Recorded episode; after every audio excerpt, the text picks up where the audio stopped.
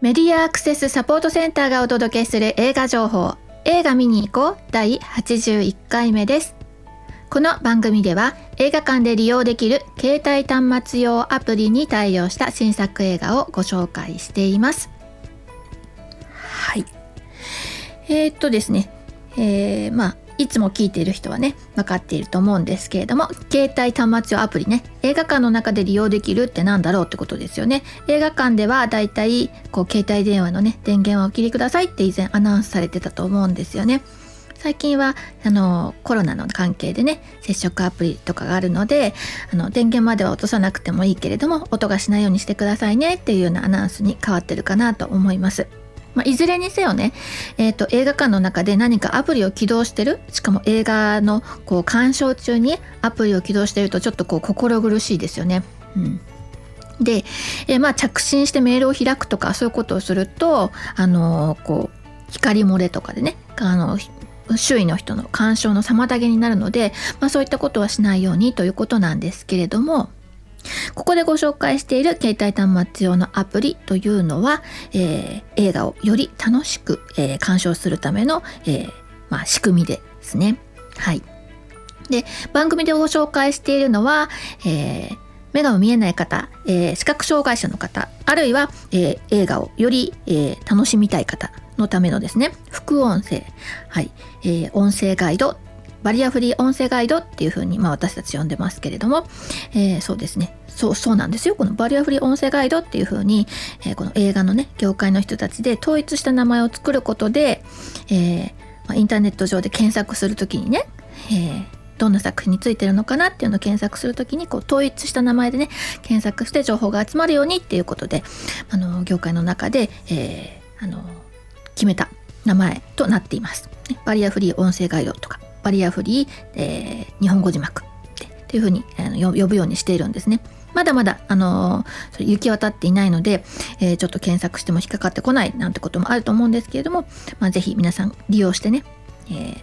あのー、統一のこう検索ワードとしてね、使っていただけたらいいなというふうに思っています。さてさて、それでですね、ちょっと話がそれちゃいましたけど、えー、今今毎週えー、大体その週末に、えー、新しく公開される映画が、えーまあ、大体、まあ、毎回何十分か公開されるわけですけれどもそのうちの何作品かが、えー、バリアフリーに対応していって、えー、字幕や音声ガイドを提供していると。でね、何が、えー、対応してるかっていうのを、まあ、公開直前にお知らせしようという番組でございますよ。で、えー、このアプリはですね今2種類あるんです。で2種類あるからちょっと混乱するっていうふうにね思われていて例えばまあえっ、ー、と UD キャストっていうのね私たちが一番初めにあの開発した時の名前は UD キャストっていう名前であの作ったんですけれども、えー、最近はハロームービーというね名前の、えー、アプリこの2つがあります。で、えー、それぞれでこうあの対応している映画作品が違うので、え、それぞれの、まあ、まあ、手近な方法としてはねそれぞれのアプリをダウンロードしてで対応作品リストっていうのを確認するっていう方法があるんですけれども、まあ、ちょっと面倒くさいなっていう方の場合はですね、えー、これからねちょっと先まであの公開するよとかあるいはあの対応するよとか、まあ、もうしてるよっていう作品をね集めているインターネットのサイトがあります。映画見に行こう。この番組のね同じタイトルですよ。映画見に行こうっていうあの検索をするとサイトがあってこれはハロームービーでもあの UDCast でも両方ね対応してる作品のリストが、えー、掲載されています、うん、で、えー、まあ、タイトル見てあどっちが対応してるのかななんてことをね手軽にあの確認していただくサイトとして公開しているので是非訪れて確認してください。映画は漢字で見に行こうはひらがなというふうにして作っています。これねあの見るをね鑑賞の鑑にしたしたりとか行こうをね行くっていう感じにしたりとかね初めのうちそれいろいろ試したんですけどあの読み上げソフトがね思うように読んでくれなくてなので、えー、映画を漢字ひらがなを見に行こうと、ね、間違って読まれないために、まあ、そのような、ね、漢字と、え、ひらがなの配列にしておりますので是非、えー、これで検索して、えー、作品のタイトル確認してください。はいで、えー、アプリのねダウンロードの仕方なんかはあの、まあ、普通のアプリと一緒なんですけどあのそのアプリに対して作品をねダウンロードする方法などはですねあのこう YouTube などでねあの短いあの紹介ですとかそういったものがあるんですけど、まあ、サイトの方を訪れて確認していただければと思います。はい、さてさてで、えー、長く前置きが長くなったんですけど前回、私が紹介したのが、えー、ブルーサーマルというねアニメーションですよねと、え余命10年という、まあ、実写の映画え、いずれも3月の4日金曜日に公開して3月4日金曜日から、え、ハロームービーに対応している作品です。えいずれもですね、まあ、青春の、えー、まあ、若い、えー、人たちが、まあ、主人公になっている、まあ、作品なんですけれども、もうすでにご覧になりましたか、うん、で、えー、今回ご紹介するのは、えー、2作品です。えごめんなさい。本当はね、えー、と前回紹介しなきゃいけなかったんですよね。えー、先週末3月5日の土曜日に UD キャストで対応する、あの、している、えー、親密な他人という作品が公開されてたので、まあ、それを今ちょっと追って、えー、ご紹介するのと、あと3月の12日の土曜日に公開する、えー、ウェディングハイという作品ですね。これはハロームービーに対応して、えー、公開されますあの。公開初日からね、対応するということで、この2作品を簡単に紹介したいと思います。えー、3月5日の土曜日に対応していたあいるですね。親密な他人。この作品はですねえー、っと渋谷のユーロスペースでこの5日からあの公開してるんですけども全国順次あのあの公開されていくのでまだまだまだ、えー、公開が続く作品なのであ、まあ、お近くの映画館でね、えー、見れるかどうか確認していただければと思いますがこれはジャンルとしては実写なんですけどジャンルは心理スリラーです。まあ、ちょっと怖いものとか不気味なものとかね苦手だよっていう人にとってはもう本当にあのー、ダメかもしれないんですけど、まあ、そういうドキドキするものゾクゾクするものをね、えー、楽しめる方は是非あのー、映画館でお楽しみいただければと思います。えっ、とですねパートで働いている女性がいるんですが、1年前に息子が行方不明になります。その帰りを待ち続けていて、その消息あの消息をね、知りたいなと思っていたところに、二十歳の青年が現れるんですね。で、その、息子さんのね、行方を、巡ってですね、えー、こう、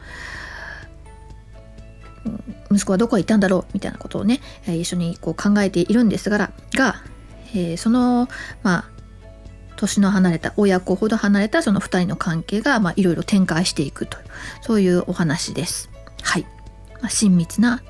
他人というねタイトルですね。はい、えー、っとこれはですね、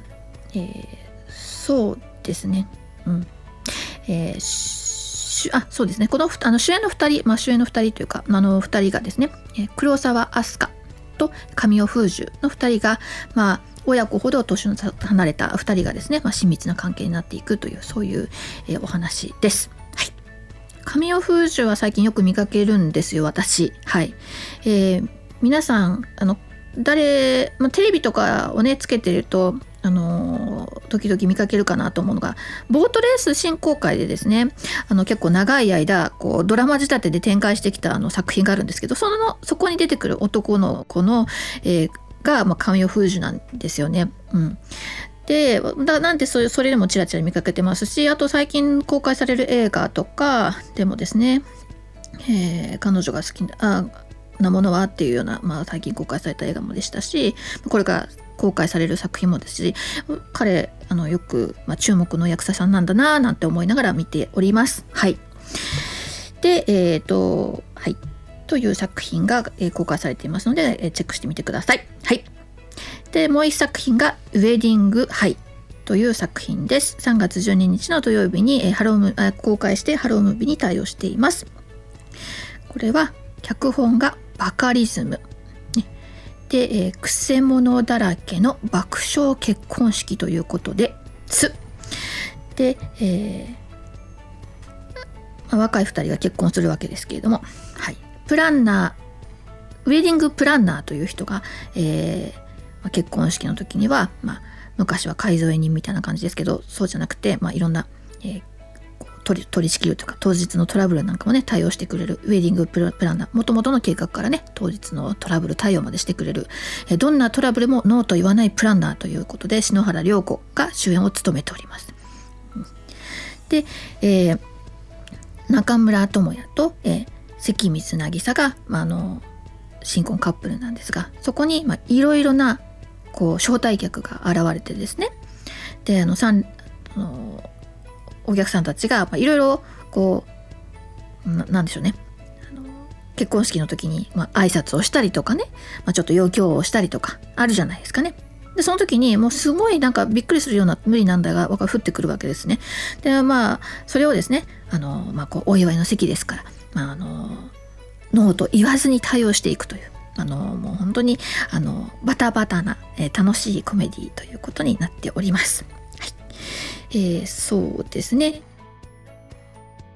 元彼なんかも登場してしまったりとかね。あのあと癖のある上司が登場したりとか、まあ、なかなか面白い作品になっているということです。はい、でねえー、っとねこれあのどっちもね女性の監督なんだなっていうのが私が気になってたことなんですよ。うん、親密な他人はね、えー、中村真由という監督ででこの「ウェディング・ハイ」という作品はですね、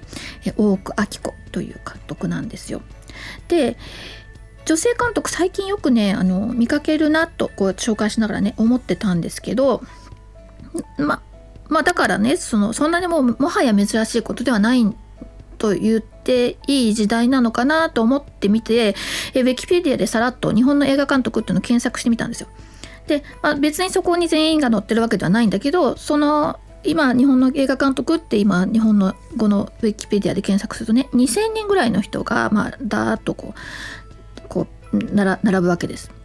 でじゃあそこで女性のっていうふうにするとどれぐらいかなと思って皆さんどれぐらいだと思います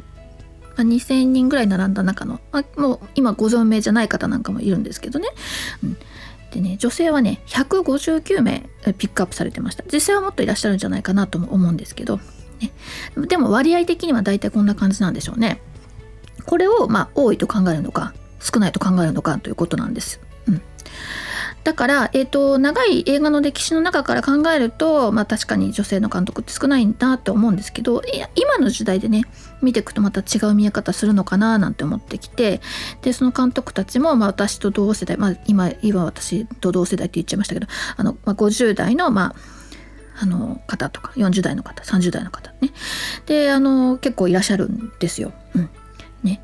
まあ、つまり私たちがねあの女性だけに限らずですよ。それをまあ受け入れて一緒に作品を作ろうっていう人たちもそうなんですけど、まあ、先週はねあの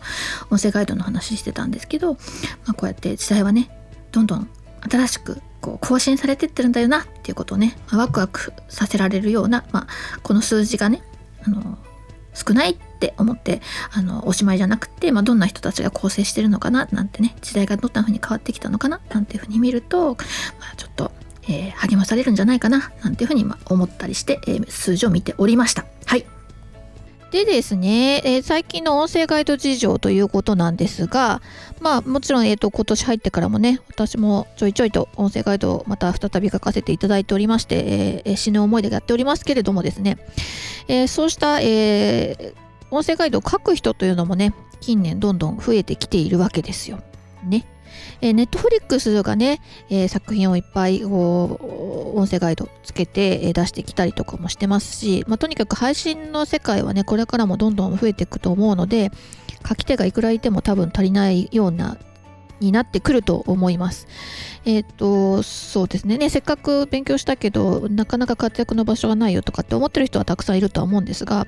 まあ、一方でね、えー、いろいろな、えー、業界が新しく音声ガイドをつけようっていう取り組みもね、始めていたりと、そういう時期でございます。で、えー、っと、マスク、私たちはですね、長年、あの、立ち上げた頃からですね、日本映像翻訳アカデミーというね、こちらは、えー、外国語の映画とか、まあ、ドラマとか、そういったものに翻訳をつけるための、まあ、学校、職業訓練校っていうんでしょうかね。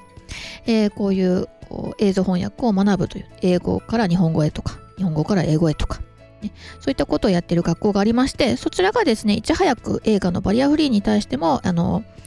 まあ、一緒に、えー、取り組みをしております。ね、でこれは日本語の作品日本の方がねに対してバリアフリーの、えー、字幕をつけるということもありますしそして音声ガイドの講座ということもあります。ね。えっ、と、そうそうそう。字幕だけじゃなくてね、まあ、吹き替えとかもありますもんね。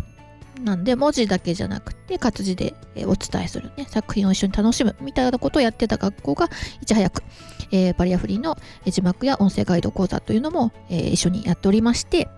でね昨日がその講座のね割とあ、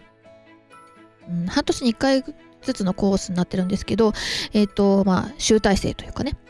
えー、自分たちが作ってきたものとか、まあ、あるいはまあ他の人が作ったものをですね実際に視覚障害者の方に聞いていただいて、えー、どんなイメージをね持たれるのかなというのを率直な意見を聞かせてもらうという、え、時間でした、まあ、時間にしてはですね、まあ、2時間2時間半、え、それぞれあの受講生がね直接視覚障害者の方に、え、今こう今まで勉強してきた中でね、え、生まれた疑問を質問するみたいなそういうのも含めてなんですけどね。でえっ、と毎回、え、2名の、え、方に、え、いらしていただいて、まあ、性別が違ったりとかあるいは生涯の度合いが違ったりとかねいろんなタイプの人に出会ってほしいなっていうこともあって、え、そうした方に来ていただいてで、えー、音声ガイド聞いてもらってね何イメージしましたか？なんかあるいはえー、どんなのが好きですかっていうようなね、えー、そういうことをお聞きするということでございます。もともと、あの、まあ、この音声ガイドをね、始めた人たちっていうのは、まあえー、直接映画が見てみたいとかあるいはこの映画を一緒に見たいっていう思いから始めたので、えー、まあ、障害の当事者視覚障害見えない方とその音声ガイドを書く人っていうのはねもう何ていうのかなセットだったわけですよ。えーあのもう一緒に作るのが当たり前みたいなね文化があったわけですけれどもこうやってこう学校を入り口にして入ってきた人のの場合はあのそれほど多くのね視覚障害者のお友達を持ってないっていう方もいらっしゃるのででこの講座を通してあの例えば身近にお一人ね、えー、視覚障害者の知り合いがいたとしてもそのいろんなタイプの人たちがその先にいるよって自分の作品を見てくれる人にはこんな人もいるしあんな人もいるよって、ね、であのこのモニターさんになった人以外にもねいろんなニーズがあるよっていうことに思いを馳せながら、えー、今後仕事をねやってほしいなという願いもあって、まあ、こうした時間を作ってるんですよね。うん、で、まあ、今回はねえー、初めて、えー、モニターさんとしてその講座に来てくださった方もいらして